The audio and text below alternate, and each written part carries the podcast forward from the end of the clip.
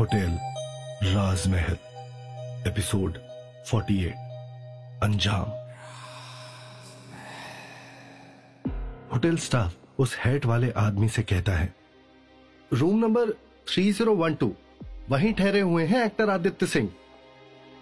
इतना सुनते ही वो हड़बड़ी में नज़र आता आदमी उस होटल स्टाफ की ओर देखकर कहता है, थैंक यू। और अपनी उसी बेसब्री के साथ वो कमरा नंबर 3012 की ओर बढ़ने लगता है और कमरे के ठीक पास खड़े विशाल और दिव्या की पूरी बॉडी से आर पार होकर वो उस कमरे के सामने पहुंचकर कमरे का दरवाज़ा ज़ोर ज़ोर से खटखटाता है। विशाल और दिव्या, जो इस वक्त भी उस कमरे के पास खड़े हैं, वो भी उस आदमी को देख पा रहे होते हैं। उन्हें यह आदमी कद काठी और डील डॉल से किसी आर्मी या मिलिट्री वाला लगता है। वहीं दरवाजे पर हो रही ये खटखटाहट की आवाज़ पूरे कॉरिडोर में गूंज उठती है। वहीं कमरा नंबर 3012 के अंदर आदित्य और शालिनी एक ही बिस्तर पर बिना कपड़ों के मौजूद होते हैं और इतने ज़ोर ज़ोर से दरवाज़ा खटखटाने की आवाज़ सुनकर शालिनी की नींद अपने आप खुल जाती है। लेकिन आदित्य फिर भी बेफिक्र सा अपने बिस्तर पर सोया रहता है, क्योंकि एक तो पिछली रात उसने जमकर शराब पी और ऊपर से शालिनी के साथ सारी रात हम बिस्तर होने की वजह से वो कुछ ज़्यादा ही थक गया है। ऐसा नहीं है कि शालिनी का नशा पूरी तरह से काफुर हो गया है, बल्कि इस वक्त उसे भी अपना सर हल्का भारी लग रहा है, जैसे रात का हैंगओवर अब तक उसके सिर से उतरा ना हो। वहीं दरवाजे पर अब भी बेरहमी से खटखटाने की आवाज़ होती जा रही है। जैसे कि कोई दरवाज़ा तोड़कर कमरे के अंदर ज़बरदस्ती कैसे भी दाखिल हो जाना चाहता है। सबसे पहले खटखटाहट की आवाज़ सुनकर शालिनी उठती है और जैसे तैसे बिस्तर पर एक और बिखरे हुए अपने कपड़ों को देखती है। लेकिन दरवाजे की बेसब्र आवाज़ सुनकर वो जल्दी से आदित्य की एक ढीली सी टी शर्ट पहनकर दरवाजे की ओर तेज़ी से बढ़ने लगती है। शालिनी पहले थोड़ा झल्लाते हुए पूछती है कौन है इतनी सुबह सुबह लेकिन दरवाजे की दूसरी तरफ़ से कोई भी आवाज़ नहीं आती। आखिर में दरवाजे की तरफ़ पहुंचकर वो दरवाज़ा धीरे से खोलती है लेकिन जैसे ही उसके कमरे का दरवाज़ा खुलता है शालिनी की हलक सूख जाती है। पैरों के नीचे से जैसे ज़मीन खिसक जाती है। इस वक्त उसकी नज़रों के सामने जो भी शख्स खड़ा है, उसकी पर्सनैलिटी की बात यहाँ नहीं हो रही, बल्कि शालिनी से उसका गहरा नाता है। इसी वजह से उसे दिन में तारे नज़र आने लगते हैं, क्योंकि शालिनी के सामने उसका लवर खड़ा है, जो अपनी आँखों में गुस्सा लिए एक टक उसे ही नफरत भरी निगाहों से देखता जा रहा है। वहीं शालिनी की जुबा से एक भी शब्द नहीं निकल रहे हैं। उसे अपनी आँखों पर भी यकीन नहीं आ रहा कि विक्रम यहाँ क्या कर रहा है। विक्रम विक्रम का पूरा नाम विक्रम रावत है। लेकिन बात यहाँ यह है कि विक्रम रावत को यहाँ इस वक्त होना ही नहीं चाहिए था, क्योंकि इस वक्त विक्रम को देहरादून रेजिमेंट में इंडियन आर्मी में सर्व करते हुए होना चाहिए था। इसीलिए शालिनी उसे यहाँ इतनी सुबह देखकर इस तरह से चौंक रही है।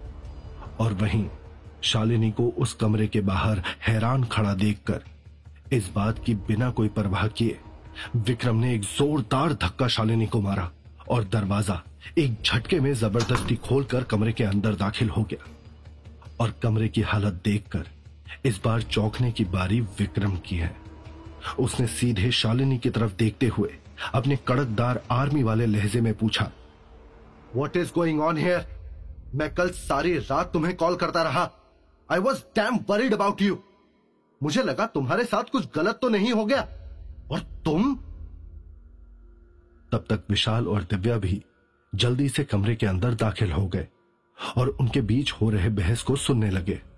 इस वक्त शालिनी विक्रम को अपनी फटी फटी आँखों से देख रही है। और तुम यहाँ इस कमरे में ये सब इन दिस कंडीशन वहीं उस वक्त शालिनी विक्रम को क्या जवाब देगी? ये उसे सूझ ही नहीं रहा है। उसकी हालत बुरी तरह से खराब हो चुकी है।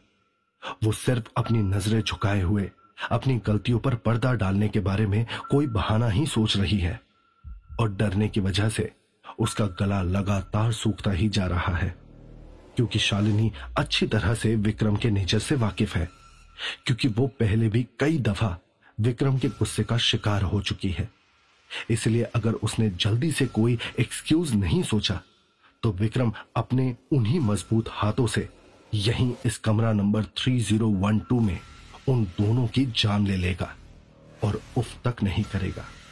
वहीं अगले ही पल, शालिनी जितनी अच्छी एक्टिंग आज तक कर चुकी है, उससे भी दस कदम आगे बढ़कर नेचुरल एक्टिंग का दिखावा करते हुए, गिड़गिड़ाकर उसने विक्रम के पैरों तले नाक रगड़ते हुए कहा विक्रम, मुझे माफ़ कर दो। इसमें मेरी कोई गलती नहीं है। आई एम टोटली इनोसेंट अचानक से विक्रम की निगाहें शालिनी पर टिक जाती हैं और शालिनी को उसके बालों से पकड़कर वो उठाता है। वहीं शालिनी अब भी अपनी नज़रें चुराकर विक्रम से कहती है हाँ इसमें मेरी कोई गलती नहीं है विक्रम। सारी की सारी गलती उस आदित्य सिंह की है। शालिनी का ब्लेम गेम सुनकर वहाँ उस कमरे में मौजूद दिव्या की आँखें भी फटी की फटी रह जाती हैं, और वो शालिनी के मासूम, मगर चेहरे के पीछे छिपे हुए शातिर दिमाग के बारे में सोचने लगती है। वहीं विशाल भी इस वक्त दिव्या की तरफ़ ही देख रहा है, जैसे कि वो भी जानता है कि दिव्या उससे क्या कहना चाहती है। और वहीं अपनी झूठी मूठी एक्टिंग करते हुए शालिनी रोने लगती है। वहीं शालिनी को चुप कराते हुए विक्रम गुस्से में शालिनी से पूछता है Where is that bastard? Where is that bastard? उसकी ये गाली उस पूरे स्वीट में गूंज उठती है ये कमरा होटल राजमहल के वन ऑफ़ द बेस्ट कमरों में से है टू बी के एरिया में फैला हुआ आलिशान कमरा जिसमें बेडरूम में दाखिल होने से पहले एक गेस्ट रूम आता है और अभी इस वक्त विक्रम और शालिनी उसी गेस्ट रूम में खड़े होकर बहस कर रहे हैं जिसकी भनक तक नशे में धुत और थके होने की वजह से आदित्य सिंह तक नहीं पहुँच पा रही है। वही बेडरूम का नाम सुनकर लगभग भागते हुए विक्रम बेडरूम की ओर बेसब्री से बढ़ने लगता है और बेडरूम में दाखिल होते ही उसकी नज़र बिस्तर पर मौजूद आदित्य सिंह पर चली जाती है, जो इस वक्त बेखौफ, बिना किसी डर के, बिना कपड़ों के बिस्तर पर एक और लेटा खर्राटे भर रहा है। वहीं आदित्य सिंह को देखते ही विक्रम का खून खोल उठता है और बिना कुछ सोचे विक्रम अपने कमर पर मौजूद अपनी सर्विस रिवॉल्वर निकालता है और आदित्य सिंह के माथे पर निशाना बनाकर सीधा एक फायर करता है। धाड़ की आवाज़ पूरे बेडरूम में गूंज उठती है। वहीं तेज़ी से भागते हुए शालिनी बेडरूम के अंदर दाखिल होती है और देखती है कि जो होना था, अब वो हो चुका है। और आदित्य सिंह की जान जा चुकी है। शालिनी की नज़रें बिस्तर पर बेहरकत, बिना सांसों के लाश में तब्दील हो चुके आदित्य सिंह के चेहरे की ओर देखती है। आदित्य सिंह के माथे के ठीक बीचों बीच एक आधा इंच जितना सुराग हो चुका है, जिससे खून बहता जा रहा है। लाल, गाढ़ा खून। एक पल के लिए यह देखकर शालिनी के पूरे बदन पर सिरहन से दौड़ जाती है, क्योंकि अगर उसने जानबूझकर एक झूठा बहाना ना बनाया होता तो शायद अभी बिस्तर पर आदित्य के साथ उसके माथे पर भी सुराख नज़र आ रहा होता, और वो अभी सांस लेने की जगह सांस लेने के लायक भी नहीं होती। वहीं विशाल और दिव्या आदित्य सिंह की ऐसी हालत देखकर सकते में आ जाते हैं। चाहे यह घटना आज से तकरीबन सात साल पहले घट चुकी हो, लेकिन इतने बेरहम तरीके से विक्रम रावत ने आदित्य सिंह को उसकी नींद में ही गोली मारने की वजह से वे लोग भी खौफ में आ जाते हैं और एक दूसरे की तरफ़ डर और दहशत में देखने लगते हैं। वहीं आदित्य का यह हर्ष देखकर शालिनी बहुत ज़्यादा डर जाती है और नीचे ज़मीन पर घुटनों के बल बैठकर घुटनों के बीच अपने सर को रखकर ज़ोर ज़ोर से गहरी साँसें लेने लगती है, जैसे कि उसकी साँसें उसका साथ छोड़ देने को बेकरार हो। और वहीं आदित्य सिंह का भेजा उड़ाने के बाद विक्रम रावत की लाइसेंस वाली बंदूक शालिनी त्रिवेदी की तरफ़ मुड़ जाती है। बंदूक की नली को अपनी तरफ़ मुड़ा हुआ देखकर घबराहट में शालिनी की आँखें बड़ी हो जाती हैं और उसे ऐसा लगने लगता है कि अब उसका भी काम खत्म होने वाला है और इसीलिए वो घबराते हुए कहती है मेरी कोई गलती नहीं, मेरी कोई गलती नहीं I only and only love you Vikram मैंने आज तक तुम्हारे सिवा किसी और से प्यार नहीं किया। मुझे आदित्य से कोई मतलब नहीं था। इसने बस मुझे मेरे करियर को लेकर धमकी दी थी कि अगर मुझे एक बड़ी एक्ट्रेस बनना है, नाम और शोहरत कमाना है तो मुझे ये सब करना होगा। और मेरे मना करने पर इसने मेरे साथ ज़बरदस्ती की। इसने मेरे साथ नशे की हालत में रेप किया। इतना कहकर वो फफक फफक कर रो पड़ी और उसकी आँखों से मगरमच्छ के आँसू गिरने लगे। विशाल ने दिव्या की तरफ़ देखकर आखिर में कहा, सच में, ये एक बहुत ही अच्छी एक्ट्रेस है। इसे समय के हिसाब से बहुत ही बेहतरीन तरीके से नाटक करना आता है। दिव्या सिर्फ़ विशाल की बात पर हामी भर देती है, क्योंकि वो भी अब तक शालिनी के रंग रंग से वाकिफ हो चुकी है। और अपनी इसी अदाकारी के बलबूते, शालिनी उस पूरे सिनेरियो में विक्रम के सामने पूरी तरह से एक विक्टिम बन गई। दरअसल पिछली रात आदित्य और शालिनी के बीच जो कुछ भी हुआ था, उसमें भी शालिनी की मर्ज़ी थी। वहीं वहाँ उस कमरा नंबर 3012 में गन की आवाज़ होने की वजह से जल्दी से भागते हुए एक होटल स्टाफ आता है, जो पास से ही तब गुजर रहा होता है। और उस कमरे के पास आकर दरवाजे पर नॉक करने लगता है। ये वही होटल स्टाफ होता है, जिसने अभी अभी विक्रम रावत को आदित्य सिंह के कमरे का पता बताया था। दरवाजे पर नॉक की आवाज़ सुनकर विक्रम रावत शालिनी की तरफ़ मुड़कर कहता है, जाओ, जाकर पहले दरवाजे पर जो भी है उसे संभालो, नहीं तो कोई गड़बड़ हो जाएगी। तभी अपने कपड़े को ठीक करते हुए अपनी घबराहट को छिपाकर शालिनी दरवाजे की ओर बढ़ती है और दरवाज़ा हल्का सा खोलकर अपना सर हल्का सा बाहर निकालते हुए उस शख्स की तरफ़ देखती है, जो दरवाजे पर खड़ा है और उसकी तरफ़ ही देख रहा है। शालिनी देखती है कि ये एक होटल स्टाफ है, जो सवालिया नज़रों से उसकी तरफ़ ही देख रहा है। मैम, मैंने अभी अजीब सी आवाज़ सुनी। एवरीथिंग इज़ ऑल राइट अपनी परेशानी को छुपाते हुए शालिनी ने झट से जवाब दिया yes yes everything is fine actually एक वाइन की बोतल नहीं खुल रही थी। उसी का कौर खटाया ना? तो ये उसी की आवाज़ थी. शालिनी की बात सुनकर वो होटल स्टाफ कहता है सॉरी मैडम मैंने आपको खामखा परेशान किया. इतना कहकर वो होटल स्टाफ वहाँ से जल्दी से चला जाता है। वहीं शालिनी वापस से अपने कमरे में आती है और विक्रम की तरफ़ मुड़कर देखते हुए कहती है, अब हम क्या करेंगे आदित्य की बॉडी के साथ? इस पर कुछ सोचते हुए विक्रम शालिनी की तरफ़ देखते हुए कहता है, करना क्या है? ये तो गया काम से। शालिनी, हमने इसका खून किया है, जिसे हर हालत में छुपाना होगा।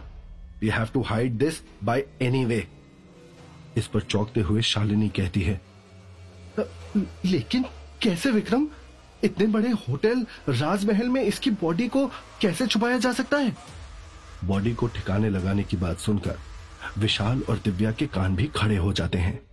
वहीं इस बात पर बस एक मिनट तक सोचते रहने के बाद अचानक से विक्रम शालिनी की तरफ़ देखकर कहता है, एक काम करो गेट ड्रेस्ड यहाँ से निकलो और मार्केट जाओ और मार्केट से जाकर एक ब्रूटल नाइफ लेकर आओ। नाइफ लेकर आओ ब्रूटल नाइफ शब्द उस कमरे में जैसे गूंजने लगता है। और वहीं विशाल और दिव्या की आँखें जैसे चमक उठती हैं। वहीं ब्रूटल नाइफ सुनते ही शालिनी की आँखें अचानक से बड़ी होकर खुल जाती हैं। और वो एक टक आदित्य की तरफ़ देखते हुए पूछती है I am a known face मैं ऐसे कैसे मार्केट जा सकती हूँ? क्योंकि मार्केट में तो हर कोई मुझे पहचान लेगा। ऐसे में क्या करूँगी मैं? इस बात पर शालिनी की ओर अपनी घूरती हुई नज़रों के साथ विक्रम देखकर कहता है यह सब तो तुम्हें इसके साथ गुलछर्रे उड़ाने से पहले सोचना चाहिए था। अब मैं जैसा कहता हूँ, ठीक वैसा ही करो। अदरवाइज़ मैं तुम्हारा भी वही हाल कर सकता हूँ, जो इसका किया है। ऐसा कहते हुए विक्रम ने अपनी पकड़ अपने सर्विस गन पर मज़बूत कर ली, जिससे शालिनी समझ गई। कि विक्रम ऐसा सिर्फ़ अंधेरे में तीर छोड़ने की बात नहीं कर रहा। वो एक मर्डर कर सकता है तो दूसरा भी करने में उसे कोई प्रॉब्लम नहीं होगी। इसलिए डरते हुए शालिनी कहती है, नो नो विक्रम, मैं जा रही हूँ। और फिर थोड़ी देर बाद खुद को संभालते हुए सबसे पहले कपड़े चेंज करके अपने चेहरे पर एक स्कार्फ लगाकर शालिनी पूरी तरह से खुद को कवर कर लेती है। और फिर होटल राजमहल से धीरे धीरे अपने कदम बढ़ाते हुए वहाँ से निकल जाती है। और सुबह के करीब आठ बजे ही एक सुपरमार्केट पहुंचकर अपने उसी हालत में जैसे तैसे अपने चेहरे को कवर अप करते हुए, वो छुपते छिपाते हुए एक नाइफ खरीद लेती है। ढीली ढाली सलवार कमीज और स्काफ लगे होने की वजह से उसे सुपरमार्केट में कोई भी पहचान नहीं पाता और सबकी नज़रों से बचकर वो वापस उसी हालत में होटल राजमहल पहुँच जाती है। होटल राजमहल में भी वहाँ होटल स्टाफ होते हैं। चाहे वो क्लीनिंग स्टाफ ही क्यों ना हो, लेकिन उनकी नज़रों से भी बचते बचाते हुए वो अपने कमरा नंबर 3012 में वापस से लौट आती है। वहीं कमरा नंबर 3012 में विक्रम ने आदित्य सिंह की लाश में तब्दील हो चुकी बॉडी को बिस्तर से अब तक उतार लिया होता है। और शालिनी को कमरे के अंदर एंटर करता हुआ देखकर विक्रम उससे कहता है, जल्दी करो और दरवाज़ा लॉक कर दो। इससे पहले कि कोई हमें देख ले। तो क्या होगा कहानी में आगे? आखिर ऐसा क्या करना चाहता है विक्रम रावत आदित्य सिंह की बॉडी के साथ?